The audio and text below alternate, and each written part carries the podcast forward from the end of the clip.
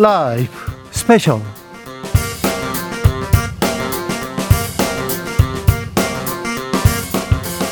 2022년 7월 30일 토요일입니다. 안녕하십니까. 주진우입니다. 토요일 이 시간은 일주일 동안 가장 중요한 일들 정리해드리는 그런 시간 갖겠습니다. 시사 1타 강사 두 분 모셨습니다. 양지열, 박지훈 변호사 어서 오세요. 네, 안녕하세요. 안녕하세요. 어우, 날씨 덥습니다. 아, 매우 덥습니다. 네. 네. 가장 뜨거운 가장 뜨거운 폭염을 우리가 지나야 됩니다. 건강 조심하셔야 돼요. 이번 여름 들어서 네. 처음으로 양산을 사봤거든요. 아 그래요? 생각보다 너무 좋던데요? 양산 쓰고 다녀요? 네. 그러니까 오. 그게 약간 좀 아직까지는 네. 쓰는 게 조금 저어되는 부분이 있는데 특히 네. 우리 세대는 네. 처음으로 샀는데 진작 살 걸 싶더라고요. 아 그래요? 네. 네. 박진 변호사는 여름을 어떻게? 나라 걱정으로 좀 힘듭니다. 예. 나라 걱정이 정치권 뉴스 보면 쓰사해집니다. 아, 네. 근데 좀 가끔 열이 나가지고 더 덥기도 합니다. 예. 지금 이 방송 영상으로도 만나보실 수 있습니다. 네 그렇습니다. 지금 바로 유튜브에서 주진우 라이브 검색하시면 영상으로도 만나보실 수 있습니다. 선물도 준비했습니다. 요즘 어떤 뉴스에 집중하고 있는지 알려주시면 저희가 참고도 하고 추첨을 해서 선물을 보내드리겠습니다. 카카오톡 플러스 친구에서 주진우 라이브 검색하시고 친구 추가한 다음에 메시지 보내주시면 됩니다. 주진우 라이브 스페셜 본격적으로 시작해 보겠습니다. 이번 한 주는 내부 총질이 아우 뜨거웠습니다. 당 대표 바뀌니 달라졌다 잘한다 우리 당 잘한다 이런 윤석열 대통령의 권성동 원내대표한테 보낸 메시지가 큰큰 파문을 일으켰는데요. 어, 공동 혁신구역 요즘 정치에서 이야기 들어봤습니다. 자 윤석열 대통령의 텔레그램이 지금 나왔어요. 권성동 대표 어떻게 또 텔레그램을 또 이렇게 또 지켜가지고 거기서 윤 대통령이 내부 총질이나 하던 당 대표가 바뀌니 달라졌어요. 이렇게 얘기합니다. 어떻게 보셨습니까, 김용택 차고요. 지금 마침 여기 나오기 전에 조금 전에 기사가 나와서 제가 그 기사를 보면서 굉장히 당황스러운데요. 이준석 대표가 무슨 내부 총질을 했습니까? 어, 대선 경선 기간에 수만 킬로미터 뛰면서 정말 정권 교체를 위해서 어, 정말 열심히 노력했는데 대통령께서 내부 총질이라고 인식하셨다는 것에서 네. 조금 네. 당황스럽고요. 글쎄요, 좀 여기에 대해서 좀 말씀이 있어야 되지 않을까 싶어요. 그래서 내부 총질이라고 하면 윤석열 총질이라고 이렇게 볼 수도 있을 것 같아요. 아니, 그 본인 본인은 이렇게 말하는 걸 보면요. 저희가 탄핵 이후에 정말 보수 정당 국민의힘이 여러 차례로 분당과 통합을 합당을 거치면서 굉장히 어려운 시절을 거쳤고 어, 4.7 재보선부터 저희가 승리하기 시작했는데 이번 지도부가 저희 국민의힘이 집권 여당 정권 교체를 하는데 굉장히 큰 기여를 했던 지도부, 지도부라고 저는 생각되거든요. 그런 지도부의 칭찬과 격려를 해주셔야 되는데 당 대표를 향해서 내부 총질이라고 인식하셨다는 것에 대해서 좀 당황스럽고요. 저도 저도 정부 여당에 대해서 쓴소리 많이 했거든요. 옳은 소리라고도 하고 네. 뭐 민주당이 과거 조국 사태 때나 이럴 때 쓴소리 잘 못해가지고 저희는 그렇게 안 되려고 많은 정말 이 당과 정부가 잘 운영되기 위해서 충정의 목소리 많이 냈는데 여기에 대해서 일각에선 다른 생각으로 받아들이셨다면 조금 당황스럽습니다. 저는 보고 한심하다는 생각이 좀 들었습니다.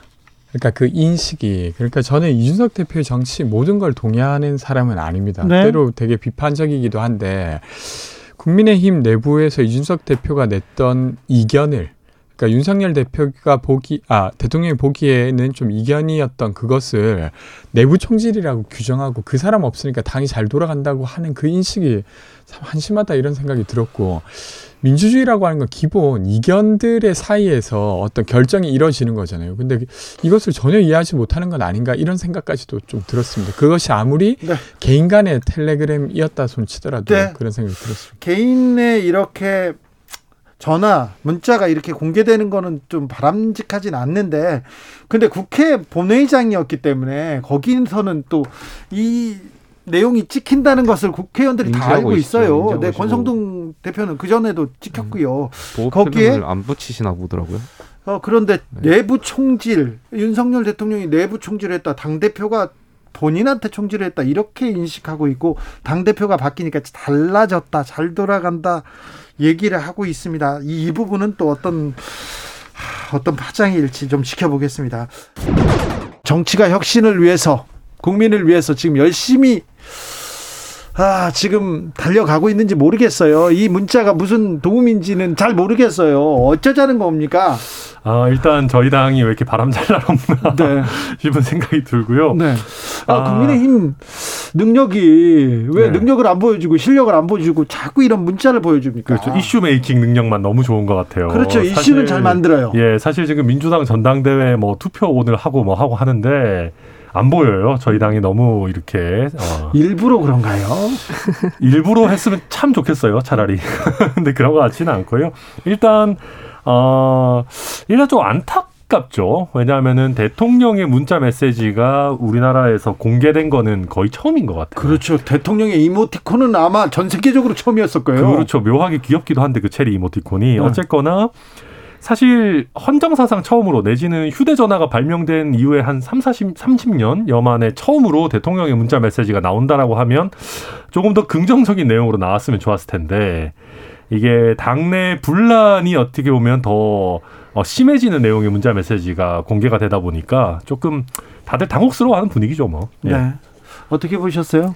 뭐 윤석열 대통령이 선거 때는 이준석 대표와 막 그렇게 화합하는 뭐 후드티도 같이 맞춰 입고 막 부산에서 어 같이 빨간 후드티 입고 막 이준석 대표를 잘 모시고 선거를 이기겠다 막 그러셨고 또 이후에도 또 지선할 때도 이준석 대표가 역할을 많이 했는데 이제 선거가 다 끝나고 나니까 아 그 이준석 대표에 대해서 부정적인 태도가 있다는 것을 우리가 추측은 했지만 그게 지금 공개적으로 드러난 거 아닙니까? 그 전에도 다 뭐 예상은 했잖아요. 예상은 했는데 네. 그걸 이제 원내대표랑 이렇게 문자로 주고받는 것이 조금 더 예상은 했지만 그래도 어 그랬는데 이게 뭐 일부러 그랬던 건 아니지만 이게 드러나니까 참 씁쓸하고 그 일부 2030 청년들은 어 이거 정말 이 대표를 토사구팽한 것이다라고 얘기를 하시는데 저는 충분히 그럴 만한 상황이라고 생각을 하고 근데 이 모든 게 그 국민의힘 내부 갈등이라서 사실은 국민들이 보시기에는 참 보기가 안 좋죠. 윤석열 대통령께서 어, 진정한 정치인이신 것 같아요. 그래요. 내심을 잘 숨기시고 네. 또 선거 때는 함께 또 화목하게 잘 하시기도 하고. 모, 네. 모습 얼굴에 다 써 있던데요. 아 그래도 뭐 결과적으로 또 잘 해서 이기지 않았습니까 네. 선거를. 뭐. 자 민주당은 예. 그런데도 네. 졌어요. 네, 네, 사실은 당 대표와 네. 지금 후보가 그렇게 갈등을 보여줬는데도 그래도 졌어요. 지금 그래서 당 대표 선거는 잘 되고 하고 있습니까? 지금 뭐 사실 우리 지선 때 돌아보면 그 당시에 비대위도 아 굉장히 혼란이 많았고 아, 비대위 안에서 비대위 원장끼리 뭐 다투고 예, 나가고 그, 그랬지 그 안에 굉장히 부적절했습니다. 당시에 제가 부산에서 지방선거를 이끌고 제 지역에서 지방선거를 이끌고 있었는데 이 사람들이 지금 당시에 제 지역구에서 민주당이라는 걸 내세우지 말고 이왕이면 파란 옷을 입지 말고 해야 되는 게 아닌가 당론 당색을 앞, 세울수록 지금 부산에서 우리한테 마이너스가 된다. 비대위에서 사건이 있을 때마다 파란 옷을 벗어서 벗고 선거 운동을 해야 되는 그런 상황이었는데 어, 그때 그런 게 그래도 일단락 되고 나서 선거는 네. 졌지만 어, 지금 새로운 것을 만든다는 그 기대감이 있습니다. 그래서 네. 지금 전당대회에 대해서 어차피 뭐 당 대표는 이재명이다 이러면서 흥행은 안 되고 있으나 이게 불난 집이 막 소리가 많이 난다고 좋은 건 아니지 않습니까? 흥행이 안 돼도 오히려 안정된 시 작을 할 수가 있고 뭐 여기에 대해서 기대 반 우려 반 하시는 분도 있지만 또 새롭게 시작하는 아 새로운 이런 것에 다시 이제 크게 망했고 다시 일어날 수 있는 아 그런 계기가 되지 않을까라고 생각합니다. 네. 근데 뭐 크게 망했다는 인식이 별로 없으신 것 같아요. 그러니까 정말 크게 망했다라는 위기감이 있다면은 새로운 인물을 찾거나 어떤 대안을 모색할 텐데 물론 뭐 그게 현실적으로 어렵다는 것 저도 인정하지만 두 개 선거에서 다 패배를 직접 하셨거나 뭐 주요한 원인이 됐던 분이 다시 당 대표가 된다. 뭐 저희로서는 그나마 몇 안 되는 뭐 다행인 일이다. 뭐 그렇게 보고 있습니다. 자, 그런데 하나만 또 여쭤볼게요. 문자에 나오는 강기훈은 누굽니까? 음, 저도 제가 직접 아는 사람은 아니고요. 저도 이런저런 보도를 보니까 자유의 새벽당이라는 어, 뭐, 대한 우파? 뭐, 내지는 제가 봤을 때 좀 극우에 가까운 것 같은데. 네. 음. 그런 정당을 공동 창립한, 뭐, 당시 대표였다고 해요. 근데 이분이 제가 봤을 때는 굉장히 그때 당시 활동했던 내용들은 문제가 많이 있는 것 같아요. 네. 어, 뭐 예를 들어서 박근혜 전 대통령 탄핵에 대해서 뭐 굉장히 음모론적인 시각을 가진다든지 뭐 어 또 뭐였죠? 뭐 아무튼 뭐 중국에 대해서도 굉장히 반감을 드러내고 극우의 시각이군요. 네, 네. 뭐 부정 선거 관련한 얘기들도 있는 것 같고 뭐 어, 우리 대한민국 임시정부를 부정하고, 뭐, 건국, 뭐, 이런 우리 옛날 이승만 정부 때부터가 뭐, 정통이다, 이런 식의 얘기들을 한다든지, 이거는 우리 헌법에 전문에 나와 있는 거를 부정하는 거거든요. 뭐, 이런 것들을 보면 약간 뉴라이트 계열의 극우를 어떤 정당이 아니었나 싶고요. 저도 자세히 아는 건 아닙니다만은. 근데 뭐, 일단은 뭐 대통령실에서는 이분이 행정관으로 일하는지 공식 확인은 해주진 않았지만 보도에 의하면 일하는 건 맞는 것 같고 대통령실에 있다고 이런 분이 일, 뭐 일단 일부 근데, 보도에 의하면 그런 근데 그런 분 얘기를 지금 그러면 여, 정부 여당의 대표하고 대통령하고 그런 그러게요. 얘기를 합니까? 예, 뭐 장관도 아니고 행정관이면 사실은 중요한 직하, 직할이 어, 직함이지만은 대통령과 원내 대표가 얘기할 만큼 높은 자리는 아닌 것 같은데 이런 사람과 함께하겠다 뭐 이런 걸 얘기했 다는 거는 제가 약간 좀 걱정 그냥 이제 좀 궁금한 거는 여의도에서 뭐 카더라 하는 여러 얘기 중에 내년쯤에 윤석열 대통령발 정계 개편이 있을 것이다. 음. 이런 얘기를 하신 분이 많고 뭐 김한길 같은 분이 그런 거를 아마 뭐 계획을 하고 있다. 이런 소문들이 있는데 혹시 이런 것과 관련된 겁니까? 아이 뭐 설마 그렇겠습니까? 저는 정계 개편 같은 그런 정치적 에너지는 없다고 보고요. 네. 어 저도 이제 그 두 분의 문자 메시지 내용을 보면 일단 두 분 다 강기훈이라는 사람을 서로 알고 있는 거잖아요. 아는 예, 걸 전제로 예. 대화하는 거고. 그래서 저도 알아봤더니 뭐 언론 보도에 의하면은 이 강기훈 씨라는 분이 어, 뭐 여성가족부 폐지라든지 장병 월급 200만 원이라는 이라든지 뭐 멸콩 챌린지라든지 뭐 이런 부분에 있어서 선거 때부터 권성동 원내대표와 밀접하게 아이디어를 내고 뭐 이런 역할을 음. 했다라고 해요. 예. 그러다 보니까 아마 선거 과정에서부터 뭐 알고 지냈던 것이 아닌가. 그리고 뭐 그 대통령실에 아는 분도 얘기해 보면 이분이 뭐 지금 현재 대통령실에서는 뭐 어떤 본인의 과거 정치적 지향이나 이런 걸 드러내지 않고 뭐 맡은 일을 충실히 하고 있다. 뭐 그런 것 같습니다. 대통령실에서 동명의 행정관이 그러니까 강기훈 씨가 행정관으로 용산 청사에 근무 중이라고 밝혔습니다. 근데 문자 대화 속 동일인인지는 확인하지 않았다고 합니다. 이런 거는 좀 확인해서 알려주는 게 맞는 것 같습니다. 궁금하잖아요. 네, 너무 궁금하고 네. 그 국민의힘에서 그동안 이준석 대표가 젠더 갈라치기 했다, 혐오했고 분열했다. 그래서 선거를 더 크게 이길 걸 못 이겼다 이랬는데 이준석 대표는 이제 어, 내부 총질하니까 물러가고 강기훈을 데리고 하 하자. 지금 말씀하시는 거 들어보니까 뭐 여가부 폐지, 뭐 멸공, 뭐 여러 가지 정말 극우고 진짜 갈라치기를 더 크게 하자는 거지. 지금 지지율이 떨어지니까 극우 굉장히 열성 지지자 만 지금 안고 가겠다는 건지 그래서 경찰국까지도 지금 이렇게 하고 있는 건지 이런 것들이 다 꼬리에 꼬리를 무는 의혹이 됩니다. 근데 저는 뭐 여가부 폐지나 뭐 경찰국 이런 게 뭐 극우라고 생각하지는 않고요. 뭐 여가부 폐지 같은 경우에 과거 데이터를 제가 뭐 줄줄 읊을 수는 없지만 꽤 많은 비율의 여성들도 다 동의를 많이 하였어요. 그러니까 여가부의 기능이 제대로 수행되고 있느냐 하는 문제 제기가 있는 거죠. 그러니까 여가부가 여성들을 제대로 대표하고 있느냐 하는 문제도 있는 거고. 그러니까 여가부 폐지를 그러니까 여성에 대한 반감이랑 등치시킬 수 없는 게 현실인 것 같고요. 그러다 보니까 뭐 이게 뭐 극우다라고 할 일은 아닌 것 같고 저도 윤석 대표가 그런 면에서 항상 그런 행정부의 효율성을 얘기했지 뭐 남녀 갈라치기를 했다 이런 거는 좀 납득하기가 어렵습니다.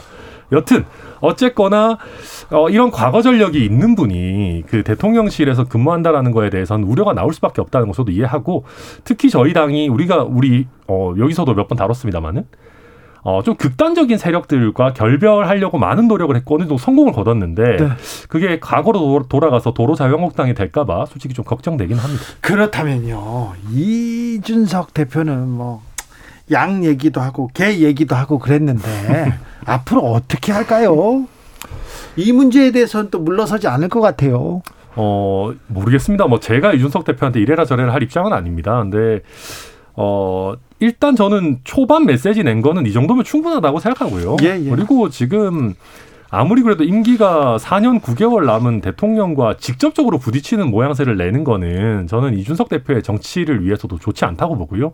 저희 국민의힘 지지층에서 봤을 때도 굉장히 불안할 겁니다. 그래서 저는 이준석 대표가 지금부터는 더 신중한 어떻게 보면 메시지를 줄이는 모드로 가는 게 더 낫지 않나라고 뭐 생각하는데 그건 뭐 제 생각이고 이준석 네. 대표가 알아서 잘하겠죠. 뭐. 예. 메시지를 또 줄이는 사람은 또 아니잖아요. 저는 뭐 국민의힘 내부 지지자들 중에서도 이준석 대표를 굉장히 좋아하거나 굉장히 싫어하는 이렇게 나뉘어져 있다고 생각을 하거든요. 그래서 심지어는 윤석열 대통령을 어, 대통령보다 이준석을 더 지지하는 사람도 있을 거라고 생각을 해요. 그래서 물과 기름처럼 섞일 수가 없다 두 분이. 그래서 뭐 이 정계 개편 이거는 뭐 떠도는 카더라일 뿐이고 소설일 뿐이지만 어 저는 뭐 이준석 대표하고 윤석열 대통령하고 다 다른 구심 점으로 앞으로 아, 권력 재편이 일어날 수도 있, 을 거라고 생각합니다. 제가 단언할 수 있는 거는 이준석 대표는 당을 나갈 리가 없습니다. 왜냐하면은 과거에 바른정당 만들어가지고 풍찬 노숙을 이미 해봤기 때문에 저도 네. 그 정도 동력을 만들어내지는 못할 거라고 그 정도라고 봅니다. 하려면 네. 아주 유력한 대선 주자여야 됩니다. 그, 그럼 예. 윤석열 대통령이 당을 나갈 수가 있겠네요. 아 근데 윤석열 대통령이 자기를 대통령 만든 당을 왜 나가겠어요? 그리고 네. 이준석 대표도 계속 당원 모집하고 있는데. 주진우 라이브 내부 총질 이 문자가 큰 파문을 몰고 오고 있습니다. 생각보다 처음 이걸 봤었을 때 여러 가지 뭐 당혹스러운 부분들이 있었죠. 사실 어, 일단 당 대표 특히 대선과 지선을 승리로 이끈 당 대표에 대해서 도대체 왜 이런 식의 표현까지 써야만 했었을까? 그리고 그거를 원내 대표와 대통령이 이런 메시지를 주고받고 있었다라는 것도 놀라웠었고요. 뭐 그러니까 그러다 보니까 어, 뭐, 여기서 번져나가는 일들이 너무 많은 거예요. 지금부터 2차, 2차 충격이 더 큽니다. 그러니까 근데 사실 이준석 대표와 윤석열 대통령 사이가 좋지 않았어요. 선거 전에도. 아, 그렇죠. 뭐 그러다 보니까 가출도 했었고 이준석 네. 대표가 그래서 두 사람이 격하게 끌어안는 모습까지 돼서 그게 봉합돼서 결국에는 대선 승리까지 이끌어졌던 거잖아요. 네. 그래서 그런 정도 상황이면 이제 좀 묻혀질 거라고 생각을 했었는데 그렇지 않았다는 게 그러게요. 드러났고 감정 싸움을 하고 있어요. 네, 지금 이게 이준석 대표가 굉장히 공경에 처해 있었잖아요. 지금 6개월 징계받고 울릉도까지 가 있었던 상황인데 이렇게 이 문자가 나오는 바람에 사실 이준석 대표로서는 어찌 보면 더 적극적으로 나설 수 있는 그런 계기가 마련된 것 같아요. 오히려 이준석 대표가 웃고 있어요. 그렇죠. 웃고 있을 가능성도 있고요. 네. 참 사람이 그런 것 같아요. 정치인이 친할 수 있을까요? 저는 그것도 좀 이상하다고 보거든요. 같이 정치적 뜻을 같이 했을 때는 함께 갈 수 있지만 영원한 우군도 영원한 적군도 없는 것처럼 윤석열 대통령 또 이준석 대표 좋을 때도 있지만 나쁠 때도 있는 거고. 아니 근데 뭐 그건 어쩔 수 없는 거거든요. 사실. 아니 좋을 때가 언제였어요? 지금 지금 뭐 껴안고 했던 부분도 몇 번 있었으니까 선거할 때. 아니 그냥 승리도 그, 이끌었고. 껴안으면서 인상 쓰고 있었던 거 아닐까요? 일단 그런 걸 수 있는데 이제 시중에나 세간에는 두 사람 사이 안 좋을 것이다. 예. 이번에 징계를 하면서 윤심이 작용했을 것이다. 등등의 소문들이 돌았는데 그 소문을 눈으로 보여주는 증거가 나타난 거예요. 너무 명확하 그게 이제 문제인 거예요. 네. 누가 카더라 카더라 이거 하고 우리 지금 그 체리 하트 그 이모티콘을 포함한 그 문자 메시지 아마 전 국민이 봤을 겁니다. 그렇죠. 그 국민을 보면서 대통령하고 당 대표가 저런 사사로운 대화를 하는구나. 그리고 누구 누구 험담 아닌 험담을 하는구나.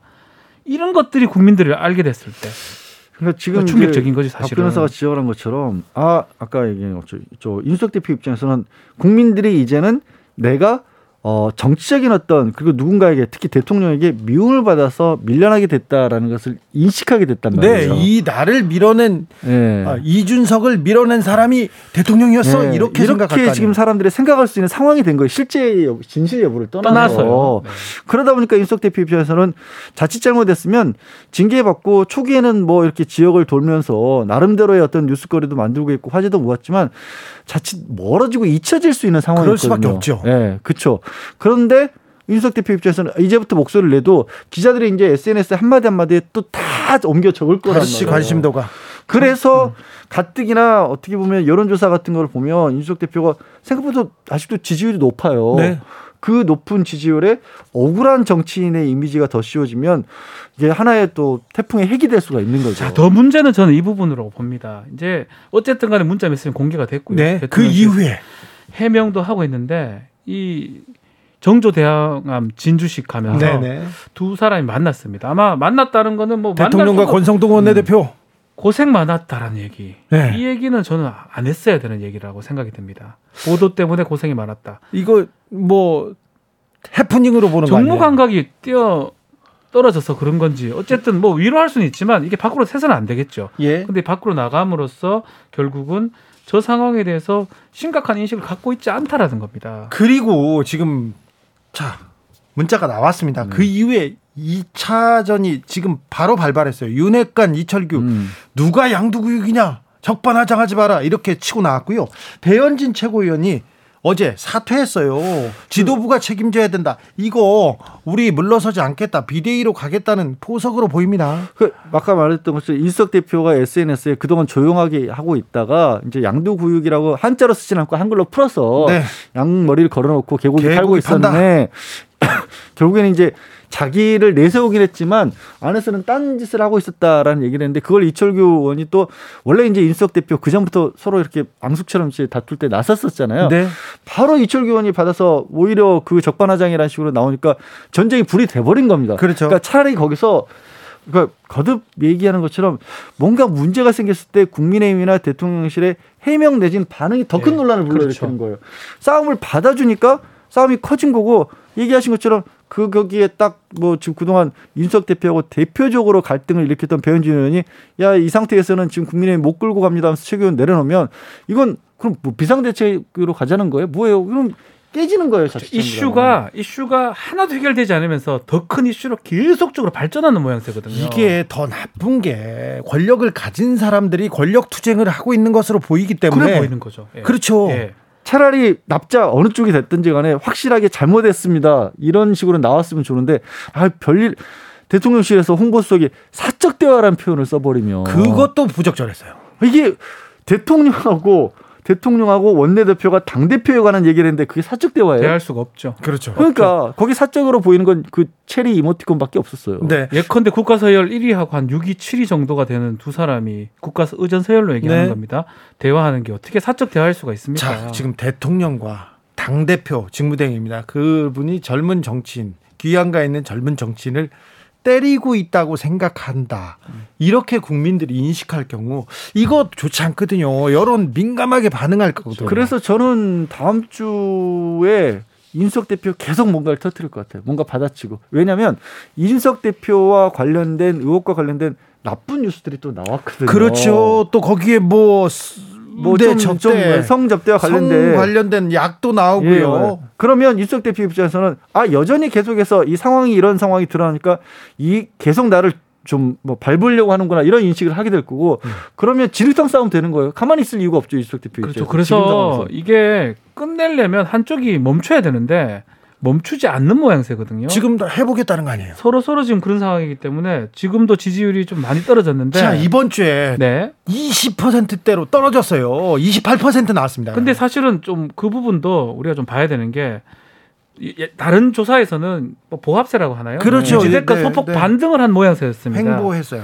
근데 아마 이 문자 메시지하고 겹쳐서 조사했던 이겁니다. 다는 음. 아니에요. 네. 한 절반 정도는 문자 메시지 안 됐을 때고 절반 정도는 문자 메시지 공개됐은 이후에 조사 과정에 들어간 부분인데 어쨌든 간 20%대로 떨어졌습니다. 자, 윤 대통령 잘한다. 28%입니다. 28%. 한국 갤럽이 지난 26일에서 28일까지 전국 18세 성인 남녀 1000명을 대상으로 조사했습니다. 자세한 내용은 갤럽 홈페이지나 중앙선거 여론조사 심의위원회 참조하시면 되는데요. 갤럽 여론조사가 보수적이다 이런 평가를 받기도 하는데 그런 그 그렇죠. 조사 기관에서도 단단해요. 네. 잘 안 떨어지고 잘 안 올라갑니다. 그런데도 네. 20%로. 그 지금 27일 날 그 문자 메시지 일이 터졌거든요. 예. 27일 저녁 무렵에 터졌어요. 조사는 26일부터 28일까지입니다. 그렇죠. 절반 정도만 반영이 된 거예요, 사실은. 자, 지금 보면 근데 거기에서도 2차 폭발이 있어서 지금 다시 이준석과 윤핵관과의 갈등 다시 폭발하고 있고 그 안에 또 내부 총질 속 문자 강기훈 씨 얘기가 나오면서 그렇죠. 도대체 어떤 사람들 인사검증은 똑바로 해서 이 얘기도 계속 나오고 있거든요. 지금 지역을 살짝 되돌려 보시면요. 지난주에 크게 논란이 됐던 게 사실 권성동 원내대표의 인사와 관련된 논란이었습니다. 네. 굉장히 희화화되게 됐었죠. 권성동 지금 원내대표를 통해서 뭐 크게 자격이 없는 사람이 대통령실로 들어간 거 아니야? 라는 얘기가 나왔다가 문자 터지는 바람에 잊혀지는 줄 했더니 그게 아니라 문자 터지는 바람에 같이 살아나고 있어요. 네. 게다가 그 인물로 지목된 사람이 과거에 대통령실 들어오기 전에 했던 발언들을 보니까 무슨 뭐 박근혜 탄핵에 중국 공산당이 개입을 했다거나 예? 아니면 사드를 추가 배치해 달라고 1인 시위를 했다거나 이런 전력이 있는 인물이다 보니까 그러니까 왜 이게 이 사람이 들어온 것도 이상하지만 그런 사람이 또 권성동 대표하고 상당히 가깝게 그렇죠. 지냈던 것까지 좀 연결성이 지금 있는 거예요. 그리고 궁금하잖아요. 채용 연결성이 그러니까 있는 도대체 거예요. 여기는 왜 대통령실에 이런 사람들이 들어갔을까? 라는 얘기까지 나오니까 국민들 입장에서는 너무 막 물음표가 자꾸 이어지는 거예요. 문자로부터 출발했지만 이 2차, 3차 폭발은 계속되고 있습니다. 이거는 이거는 또 굉장히 좀 악영향 악영향을 미칠 것 같은데요. 네. 이게 인사 채용이 어, 뭐 이게 잘 해결된 게 아니에요. 예. 해결도 못한 상황에서 덮였는데 또 또 다른 아니면 비슷한 인사 채용 문제가 다시 나온 겁니다. 지금 네. 우리 양 변호사 약간 언급을 했는데 예컨대 부적절한 사람을 뽑은 거 아니냐. 정말 청년 정치인들 국민의힘이 많아요. 그런 분들은 다 대통령실 근처도 못 가고 엉뚱한 사람만 지금 가 있는 모양새거든요. 그 안에서 불만 많이 나오게 돼요. 불만이 많을 수밖에 없죠. 예? 그, 그런 부분들이 또 다른 문제점으로 양상이 커질 가능성이 크다는 거죠. 극우든 극좌든 뭐 사상을 판단하면 안 된다 말은 하지만 너무 극의 성향의 유튜버들이 많은 말을 해놨고 많은 글을 적어놨어요. 이거는 또 국민 정서에 미치지 못하거든요. 요즘에 뭐 벌써 뭐 최근도 아니죠 몇 년 사이에 항상 논란이 됐던 것들을 보면 디지털 증거 시대입니다. 아 그렇죠. 이제는 뭐가 남아 있는 걸 지울 수가 없어요. 어디 변명할 수도 없고 누구나 검색하면 그냥 나오기 때문에 언론에서 취재해서 보도하기도 되게 좋거든요. 그런 것들이 지금 터져 나오는데 잠깐 얘기한 것처럼 하필이면 젊은 분이라서 상대적으로 이준석은 내치고 이 새로 이렇게 뭔가 대통령이 만나려고 한 사람인데 이상하다. 이런 이미지가 잡히는 겁니다. 지금 그런데 그러면 인사 검증 제대로 하고 있나 이 얘기 계속 묻고 있는데 이게 공정한가 계속 묻고 있는데 이 인사 시스템에 대해서는 좀 재정비가 필요한 거 아닙니까? 그거 지금 법사위에서 인사 검증 관련해서 한동훈 법무부 장관이 이제 야당 쪽에 질의도 많이 듣고 있는데 뭐 100%다 모든 대통령실의 채용 관련해서 인사 검증 관리단에서 하는 건 아닙니다. 예? 그럼에도 불구하고 인사 부분이 지금 이 대통령 지지율의 최악의 경우 제일 큰 영향을 큰 영향을 미친다고 보고 있잖아요. 예, 예. 반복된다는 게 문제인 거예요. 그렇죠. 결국은 법무부의 인사정보관리단 부분도 아마 많은 어떤 비판을 받지 않을까 생각이 듭니다. 사실 굳이 따지면 법무부 인사관리단이 출범해서 하는 것과 현재 대통령실에서 벌어진 일하고는 크게 관련은 없어요. 그래요? 왜냐하면 이제 이제 시작을 음. 해서 대통령실을 뭐, 꾸릴 때 했으니까. 예, 그러, 그렇기도 하고 대통령실에 들어간 사람 뭐가 문제냐면 대통령실에 들어가는 사람들은 이 인사관리단을 넘어서는 사람으로 보이거든요. 그렇죠. 먼저 예, 먼저 넘어서서 그렇죠. 대통령과의 인연이든 원내대표의 인연이든 아니면 뭐 지난번에 정식적으로 채용된 건 아니지만 그 저 나토 네. 수행 갔었을 때 네. 인사 비서관의 부인, 부인 배우자 네. 이런 사람들의 대통령실에 갔단 말이에요. 그러니까 사실은 인사 관리단하고는 관계가 없는데도 불구하고 네. 국민들이 봤었을 때는 아니 뭐 인사 관리를 투명하고 공정하기 위해서 법무부에서 뭘 한다고 장관은 나와서 얘기하고 있는데 실제 인사가 사실 관계 없는데도 불구하고 인사된 걸 보면 뭐야 이 정부의 인사 이상한데 이렇게 이상하게 엮인단 그렇죠. 말이에요. 그게 중요해요. 인사 이상한데. 근데 음. 그 전에 대통령실 꾸릴 때 그 인사 담당했던 사람들도 다 검사 출신 아닙니까? 그렇죠. 이시원, 주진우 그다음에 이호, 이원모 예. 인사비서관, 공직기관 비서관 모두 다 검사 출신이고요. 그게 한 묶음으로 된다는 게 문제입니다. 결국은 이게 어떤 모양새든지 인사까지 이어진 거예요. 네. 처음에는 당 대표하고 어떤 권력 투쟁 대통령의 어떤 사담 이거 문제가 됐지만 아마 다음 주에 얘기는 인사 부분 강기훈 씨 얘기까지 계속 진행이 되지 않나 계속 될 수밖에 없어요. 강기훈 뭐 하던 사람인데 아니 어떻게 저런 사람이 저 자리에 있지 이 네. 얘기 나올 거고요. 그다음 누가 이렇게 검증한 거지 계속 얘기 나올 겁니다. 그리고 없죠. 대통령실에서 해명도 매우 부적절한 게 어떤 능력으로 어떤 경력을 가지고 뭘 했다 이 얘기를 정확하게 해주지 않아요. 네. 그 누구에 대해서도 그냥 우사장 아들 그만뒀어 됐지 이렇게 얘기하고 끝납니다. 뭐 안정훈 씨 보수 유튜버의 네. 누나 같은 경우도 대통령실에서 능력 보고한 거지 보수 그 유튜버하고는 아무 관계가 없다라고 했는데 알고 봤더니 같이 했네 뭐 수익도 같이 나눴네 뭐 이런 얘기가 나오니까 그 다음날 그만두고 그게 몇 번씩 반복이 되고 있잖아요. 네. 그러니까 대통령실 전체에는 어떤 일이 벌어지고 있는가 다시 한번 들여다보게 되고 있는 거죠. 그런데 네. 전체에 이렇게 전체 이 글을 보고 무슨 문제가 좀 부족하다. 이게 잘못 돌아가고 있다. 이렇게 생각하지 않고 그냥 고생했다. 이 대통령의 말이 아, 이게 이건 정말 아니죠. 뭐 하나하나 해결되는 모양새가 돼야 되는데 하나하나 해결 하나도 못 하고 더 큰 게 터져 가지고 그것을 잊어버리는 결과가 되는 거거든요. 네. 최악인 거예요, 이게 사실은. 아, 근데 대통령 근데 인식이 네.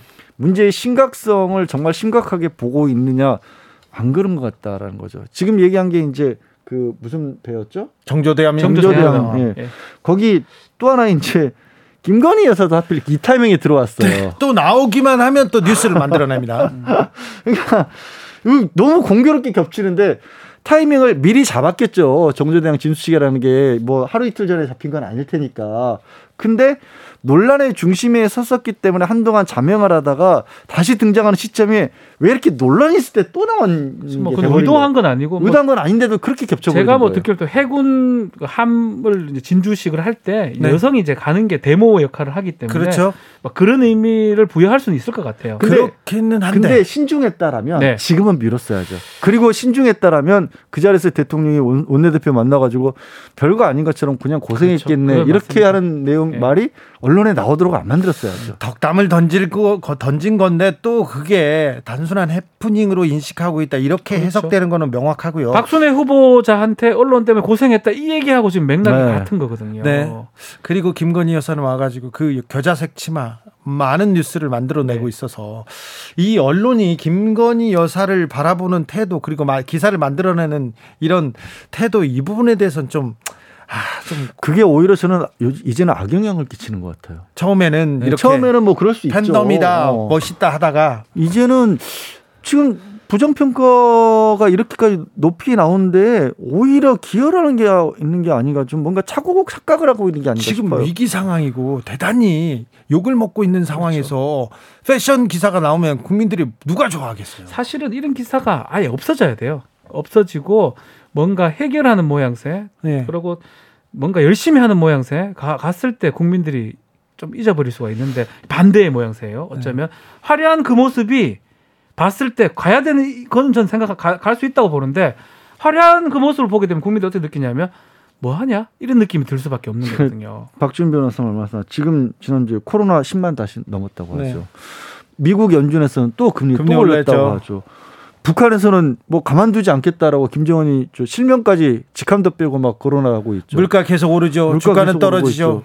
그러니까 어 우리가 몸으로 느끼고 있는 상황과 이 대통령 주변에서 일어나고 있는 일이 너무 안 맞는 그렇죠. 거예요. 그렇게 느껴지는 거예요. 최소한 열심히 이제 하는 모습이 보, 인다면 국민들 입장에서는 어 그렇게 하고 있구나. 상황은 그렇죠. 우리도 어려운데 어쩔 수 없구나. 이렇게 받아들일 수 있는데 어쩔 수 없는지 알아요. 반대로 지금 느껴지기 때문에 어쩔 수 없는지 압니다. 문자 질인하고 이렇게 국민들을 생각해 버립니다. 그게 공개가 된 게 고의는 아니겠지만 뭐 네. 고의인지 아닌지 알 수는 없지만 그렇게 돼 버렸을 때 결국은 국정 운영을 할 때 아, 이게 지지율하고 상관성이 있는 거거든요. 비판은 국민의힘 내부, 외부, 주변에서도 나옵니다. 김종인 전 비대위원장 무슨 놈의 집권당이 이러냐. 국민의힘 위기 해결 능력 없다 이렇게 얘기합니다. 그래서 지금 김종인 전 위원장 같은 경우 이제 정상적인 어떤 체제가 아니기 때문에 이걸 빨리 되돌려야 된다라는 얘기를 한 거고 또 비대위원장 그럼 또 비대위원장 하겠다는 얘기냐? 만들면 비대위원장 하시고 뭐 이런 생각이 나오는 거예요. 근데 문자 메시지 약간 이제 박지훈 변호사가 뭐 일부러 흘렸냐 아니냐 그런 얘기들도 많이 나오고 있는데 잠깐 생각을 해봤어요. 그 만약에 그 문자 메시지 대통령이 보낸 문자 메시지인데 지금 뭐 나라 안팎으로 상황이 너무 안 좋으니까 네. 뭐 야당과도 협치를 잘해서 그렇지. 잘 풀어나 대정부 질문 시기니까 그렇죠. 잘 풀어 나갔으면 좋겠습니다라고 하면 네 저도 고민 많습니다. 이런 얘기가 만약에 나왔으면 아, 여론이 확, 확 뒤집어지죠. 그렇죠, 그렇죠. 그 모습을 국민들은 기대하는 거거든요. 네. 어차피 안 바뀝니다. 국제 정세가 지금 이런 상황에서 우리나라만 좋아질 수 있을까요? 안 그렇습. 국민들은 다 알고 있거든요. 다만 우리의 위정자가 어떻게 끌어가느냐 그 태도나 모습을 보고 있는데 그 모습이 정반대로 나오니까 지금 저도 그 생각 했거든요. 문자 메시지에 정말 덕담 좋은 얘기 그게 나왔으면 이야 이런 생각이 자꾸 들어요. 그래서 고의로 이렇게 뭐 찍힌 거는 아닐 거예요 사진을. 아, 아무튼 김종인 비대위원장이 또 비판을 하니까 홍준표 대구시장이죠. 아직도 별, 별 보고 점이나 치냐 그러면서 또 김종인 비대위원장한테 이렇게 한 방 날립니다. 서로 이렇게 네. 내부에서 계속 내부 총질이 아니라 내부 칼질을 하고 별, 있다. 별의 순간 그거를 좀 비, 빗대서 말씀하신 것 같아요. 근데 저 예. 얘기도 사실은 홍준표 시장도 홍준표 시장 입장에서는 지금이 기회거든요. 기회죠. 그러니까 이때 딱 한마디 하는 거잖아. 지금 대통령도 사람이다. 그 이제 문자 메시지가 일단 대통령한테 힘을 어, 실어주고 힘을 실어주고 김정인 위원장에서 외부에서 때리니까 김종인 위원장이라고 하는 사람이 늘 하는 얘기 있지 않습니까? 1등이 되려면 1등을 때려야 된다고. 아, 때는 지금이다. 나도 주목받을 시기다라고 홍준표 시장도 나오는 거예요. 그렇죠. 그러면 이제 뭐라고 해야 될까? 국민의힘과 여권 전체를 둘러싸고 서로 각축전이 벌어지는 거죠. 자, 지금 이 문자 파동에서 문자 파동에서 그러면 변방에 있던 홍준표도 존재감 보였네요. 그래서 자, 자, 일단은 오케이, 좋아. 이준석 대표는 이 문자의 희생양이기도 하지만 다시 집중되는 효과를 얻었네요. 여기도 괜찮네요. 초에 얘기했던 웃고 있을 것이다. 뭐 대놓고 네. 웃고 있지는 않겠지만 이제 그래도 뭔가 여건을 마련했지 않을까 생각이 듭니다. 이 뭐 또 이철규 의원하고도 SNS 설전이 또 있기 때문에 네. 아마 다음 주부터 아니면 뭐 저는 이, 이, 이 휴일부터 일요일부터 할것 같은데 본격적인 얘기를 좀 하지 않을까 생각합니다. 자, 그렇다면 이 문자로 이렇게 많은 희생이나 뭐 점수를 잃은 윤 대통령이나 윤핵관들은 어떻게 할까요? 가만히 있지는 않겠죠? 그게 저도 이제 사실 만약에 저라면 어떻게든 봉합을 하는 쪽을 선택을 할 것 같아요. 인석 대표와의 관계도 그렇고. 근데 그렇지 않은 것 같아요. 그렇지 않고. 그 선을 그 강을 넘은 것 같아요. 지금 네. 예측을 하기를 인석 대표를 더 밀어붙일 것이다라는 예측이 나오고 실제로 이철규 의원이 그렇게 나와버리고. 그 배현진 최고 보세요. 네. 근데 그러면 이게 불이 점점 커질 수밖에 없는 구조인데 네. 그거를 안 보시는 건지 못 보시는 건지 모르겠어요. 좀 답답해요. 그래서 우리는 우리 길을 가겠다. my way를 선언하는 것 같습니다. 자, 국민의힘은 어떻게 흘러갈 건지 좀 지켜보겠습니다. 여러분께서는 지금 주진우 라이브 스페셜을 듣고 계십니다. 주진우 라이브 스페셜 민주당 당대표 후보 3명으로 압축됐습니다. 이재명, 박용진, 강훈식. 그리고 최고위원 후보로는 8명 본선 진출했습니다. 장경태, 박찬대, 고영인, 서영교, 고민정, 정청래, 송갑석, 윤영찬. 자, 제1야당 민주당을 이끌 지도부 어떤 숙제가 주어졌는지 자세히 이야기 나눠봤습니다. 정청래 의원 얘기 듣고 오겠습니다. 저 의원님. 네. 당대표 뭐 3명 컷오프에도 통과할 수 있었을 텐데 왜 최고위원입니까? 음, 우선, 어, 몇몇 의원들은 이재명 때문에 졌다. 그런데 제가 만난 당원과 지지자들은 이재명이니까 그만큼 표라도 얻었다. 그리고 강한 민주당을 만들려면 강한 리더십이 필요한데 이재명이 당대표 해야 된다. 이제 이런 민심을 제가 파악을 했죠. 어, 그렇다면 또 1641만 명의 찍어준 국민들에 대한 또 예의도 있겠고 그리고 또 저는 원래 이재명 당 이재명 대통령 정청래 당 대표를 꿈꿔왔지만 어, 대선에 지면서 잠시 그 꿈을 유보하자. 어, 그래서 저는 최고위원회 나가겠다. 어, 높은 자리 낮은 자리가 중요한 것이 아니라 어, 내 역할이 필요하지 않겠는가. 그래서 강한 민주당은 강한 정청래가 만들겠습니다. 그래서 반드시 정권을 탈환하겠습니다. 이렇게 호소드렸는데 어, 당원과 지지자들이 많이 좀 호응을 해주시는 것 같습니다. 어, 언론에서는 지금 음, 당 대표도 그렇고 지금 최고위원도 그렇고 친문 대 친명이다. 아니면 네. 친명 대 반명이다. 이렇게 뭐 프레임을 나누었는데 어떻게 네. 보셨어요 이번 어, 컷오프 결과? 음, 친명과 뭐 반명, 친문과 뭐 반문 이런 건 없어요 실질적으로 언론의 프레임이고요. 네. 그리고 당원과 지지자들은 문재인 대통령을 지지했을 때는 다 친문이지 않았겠습니까? 네. 또 우리 민주당의 대선 후보였던 이재명 후보를 다 지지하지 않았겠습니까? 네. 그럼 다 또 친이가 된 거죠. 친명이 된 거죠. 물론 일부 어 당원 중에서 뭐 윤석열 지지한 분도 있다고는 제가 들었는데 대체적으로는 다 친문이었던 분들이 다 친명을 넘어왔는데 언론에서는 아직도 친, 친명과 반명 이렇게 프레임을 씌우는 거고 또 일부 국회의원들이 아직도 어 이별의 끝을 붙잡고 있는 것 같습니다. 개파의 끝, 이별의 끝. 그래서 저는 지금은 다 어, 새로운 물결 이재명 대선 후보를 다 지지했기 때문에 어 새로운 물결이 형성됐다. 근데 아직도 어 그거를 잘 인지하지 못하는 문화 지체 현상이 벌어지고 있을 뿐이다 이렇게 생각합니다. 아, 이번 뭐 컷오프 결과도 그걸 반영한다고 보십니까?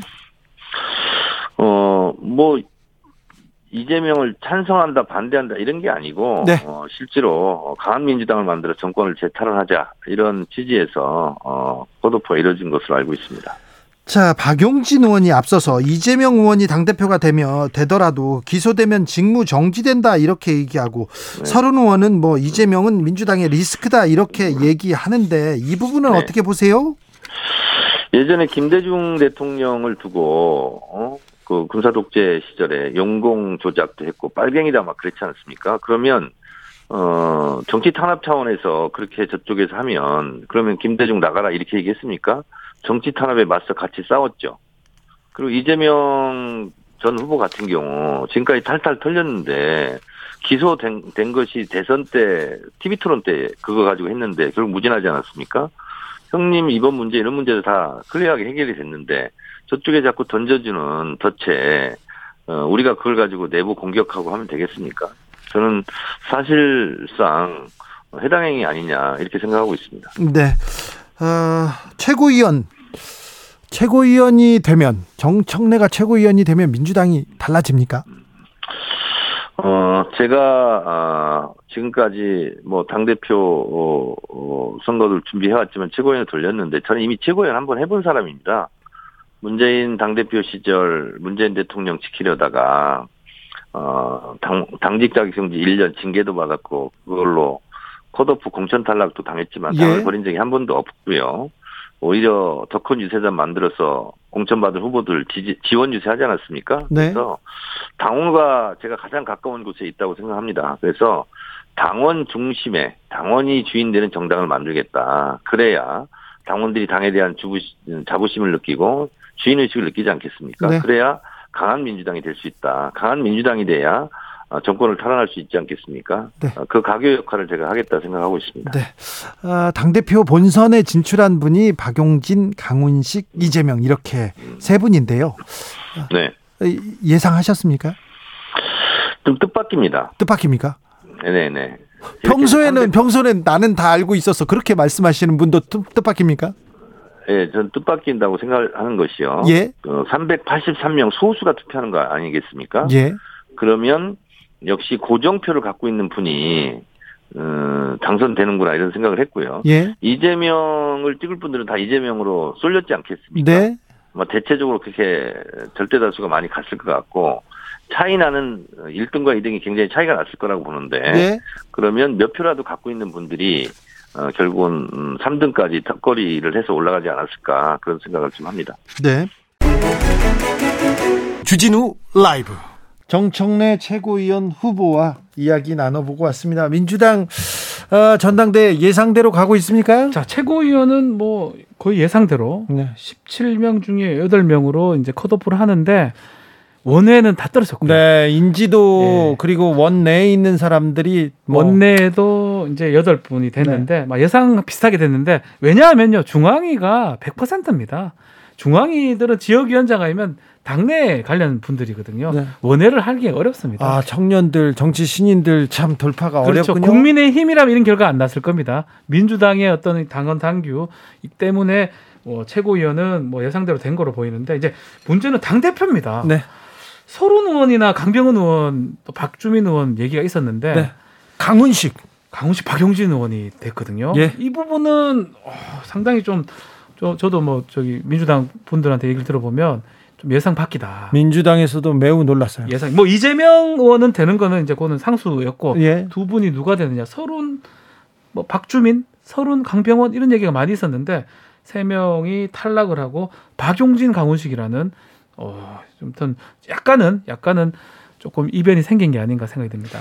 뭐 정청래 의원도 그렇게 지적을 하지만 이재명 의원에 대해서는 뭐 언론에서 얘기하는 것보다 훨씬 더 당내건 아니면 국민 전체건 어, 지지율이 강한 건 맞아요. 지세가 단단합니다. 굉장히 단단하기 때문에 근데 그래서 저도 조금 전에 박 변호사가 얘기한 의외의 결과 박용진 강원식이 나온 게 뭐 한쪽이 세가 있으면 거기에 반작용도 분명히 있을 수밖에 없잖아요. 지금 얘기했던 뭐 서른 의원이라든가 강병원 의원이 반작용으로 드러나기에는 좀 약하다라는 판단을 좀 하신 게 아닌가 싶어요. 민주당 내부에서 투표를 하신 분들 입장에서는 특히 박용진 의원 같은 경우에는 굉장히 개인적으로도 뭐 투표를 위해서 선거를 위해서 애를 많이 썼다라고 그렇게 후일담이 들려서 의외의 인물로 좀 올라가긴 했는데 결국엔 남은 거는 이제 어, 단일화를 했었을 때 이게 뭐 이재명 의원을 저는 흔들다 이런 정도는 아니겠지만, 그러니까 뭐 알 수 없지만, 근데 이제 얼마만큼이나 이재명 의원은 지금 압도적으로 돼야 되는 상황이거든요, 사실은. 초선 의원이잖아요. 네. 그리고 어쨌든 지난 대선에서 졌다라는 부담감도 가지고 있거든요. 그 책임을 지기 위해서 올라왔기 때문에 지금 이 이번에 어 지금 저 좀 압축되는 과정에서 받았던 만큼의 지지 혹은 그 이상을 최종 결정에서 보여줘야 되거든요. 그게 부담을 이재명 후보 회피가 아니라 책임을 지러 나왔다 그렇죠. 계속 얘기하고 있지 않습니까? 유일한 뭐 변수라고 할 수 있는 게 이제 단일화 부분인데 저는 뭐 좀 죄송하지만 큰 의미는 없을 것 같아요. 이게 언제 어대명이라는 얘기가 예전에도 뭐 어대낙 이런 상황이 있었는데 그때보다 더 절실한 상황이 아닌가 생각이 듭니다. 민주당이 선거에 지긴 졌는데 민주당이 윤석열 정부하고 뭐 할 수 있는 뭐 유일한 사람으로 이제 당원들이나 국민들이 인식하고 있는 게 이재명 네. 의원이기 때문에 아마 단일화 해서 뭐 흥행을 하는 거는 도움이 될 수 있지만 저는 뭐 큰 어떤 반향을 일으키긴 좀 어렵지 음. 않나 이렇게 보고 자 민주 다, 예. 민주당에서 그리고 민주당원들 사이에서는 지금 이재명 어뭐 당 대표에 대해서 굉장히 뭐 많은 생각이 나오고 얘기가 나오고 있습니다만 이게 또이 당심을 민심으로 그리고 또 중간에 있는 사람 보수적인 사람들까지 끌어안는 그런 좀 경선이 돼야 될 텐데 그렇게 걱정하는 사람들도 좀 있어요. 근데 이제 거기로 대표적으로 나오는 게 언론에서 그리고 야당에서 끊임없이 또 이제 같은 경제 후보로 나선 분들도 사법 리스크 얘기를 계속해서 예, 예. 하고 있거든요. 근데 이거는 뭐 속된 말로 약발이 좀 많이 떨어지지 않았나라는 생각이 저는 개인적으로 들어요. 워낙 많은 일들이 있어서 그러니까 단 한 번도 멈춤 없이 나왔거든요. 그러니까 대선 과정에서는 영향을 그래도 상당히 끼칠 수 있었던 게 대선의 경기지사에서 멈추다가 대통령 후보로 나서서 본격적으로 어쩌면 국민 전체 입장에서 검증되어 올라온 거 그때가 처음이었잖아요. 예. 여의도에 있지도 않았거든요. 그래서 비교적 어떤 언론의 주목이라든가 타격을 경기지사 했을 때는 본인은 개인적으로 고초를 겪었지만 받지 않았는데 대통령 후보에 올라가는 순간부터 집중 포화를 받았기 때문에 그때는 상당히 영향을 끼쳤지만 지금 와서는요 그때 막 오히려 야 그렇게까지 막 정말 막 난리를 언론에서 보도를 했는데 아무것도 아직도 없네 이런 인식들이 심어지는 시점이 오지 않았을까 그래서 저는 사법 리스크는 그렇게 크게 문제가 되지는 않을 것 같아요. 그렇죠. 그러다 보니까 이제 보도의 양상도 뭔가 이재명 의원의 어떤 혐의점 부분 이런 게는 보도가 안 되고 있습니다. 만약에 그런 혐의가 있다 그러면 우리 언론의 태양상으로는 충분히 보도가 됐을 것 같은데 어떤 뭐 극단적 선택, 뭐 최근에도 이제 보도가 된 그렇죠. 국민의힘에서는 계속해서 그 음. 극단적 네. 선택을 계속 이슈화하려고 합니다. 그거는 양면이 있는 것 같아요. 네. 뭐 국민의힘이 봤을 때나 뭐 또 국민들 일부가 봤을 때는 어 이재명 연관된 사람은 많이 좀 극단 선택하는구나라고 인식될 측면도 충분히 있지만 예. 또 한편으로는 수사의 어떤 부당성들을 또 반증해 주는 거거든요.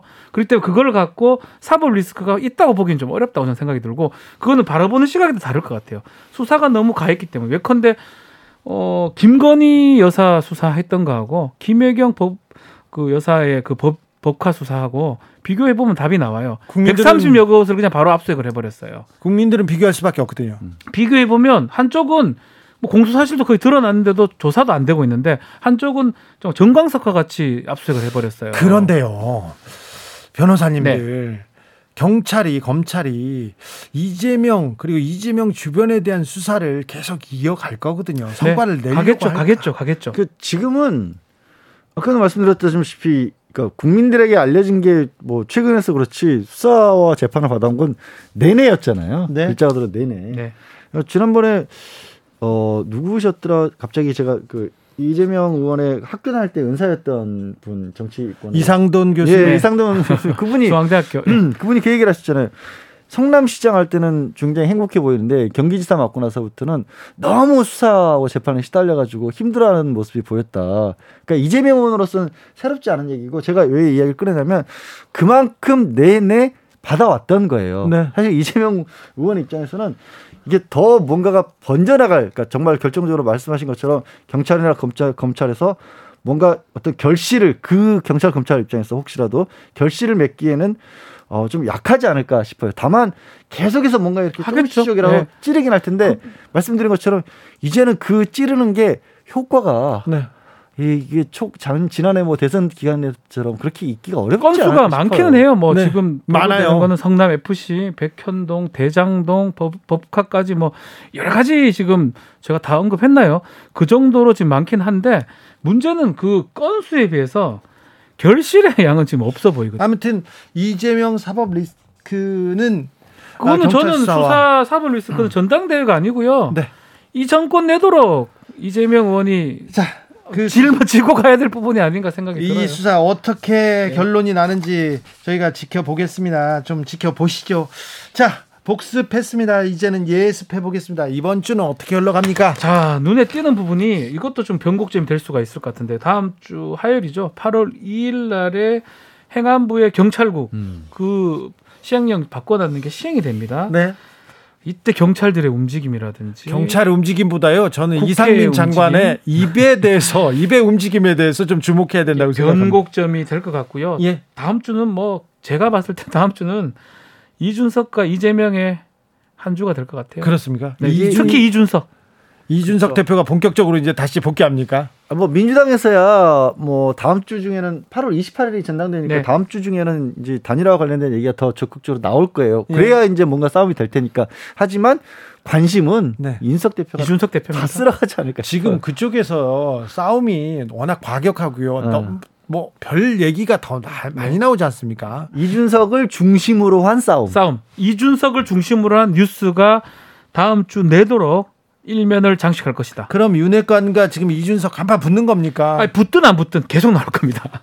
그래요. 예. 네, 지방을 이렇게 계속해서 돌던 이준석 다시 중앙으로 중앙 언론에 진출할 것 맞습니다. 중앙의 언론에 오든지 방송국 나올지는 모르겠는데 최소한 SNS 활동을 상당히 할 것으로 봅니다. 그리고 경찰국 신설에 대해서 국무회의 의결이 있습니다. 그러니까 이 부분도 좀 지켜봐야 되겠네요. 대통령은 이제 휴가 가신다니까 아니 이것도 되게 황당한 게 물론 계획이고 대통령도 쉬셔야 되는 건 맞지만 대통령실 직원들까지 다 휴가 가라라고 하는데 상황은 너무 지금 오늘 되게 저 박병호 씨랑 저랑도 평소보다 약간 격앙되게 말씀을 드렸거든요. 네. 그거는 저희들도 그냥 국민의 한 사람이기 때문에 느낀 민심이라는 게 저희한테도 작용을 하는 거예요.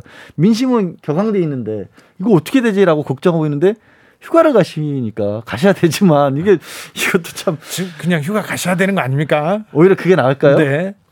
모르겠습니다. 갈 것 같습니다. 예. 갈것 같죠. 가죠. 가야죠. 네. 자, 아, 이번 주 일면은 또 이준석, 이재명 아. 얘기가 나왔습니다. 또 있어요? 아, 아니다. 김건희, 김건희.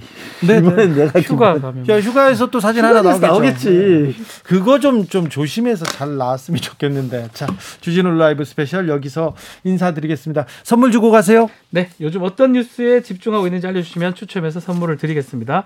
카카오톡 플러스 친구에서 주진우 라이브 검색하시고 친구 추가한 다음에 메시지를 보내주세요. 양지열 변호사, 박지훈 변호사, 감사합니다.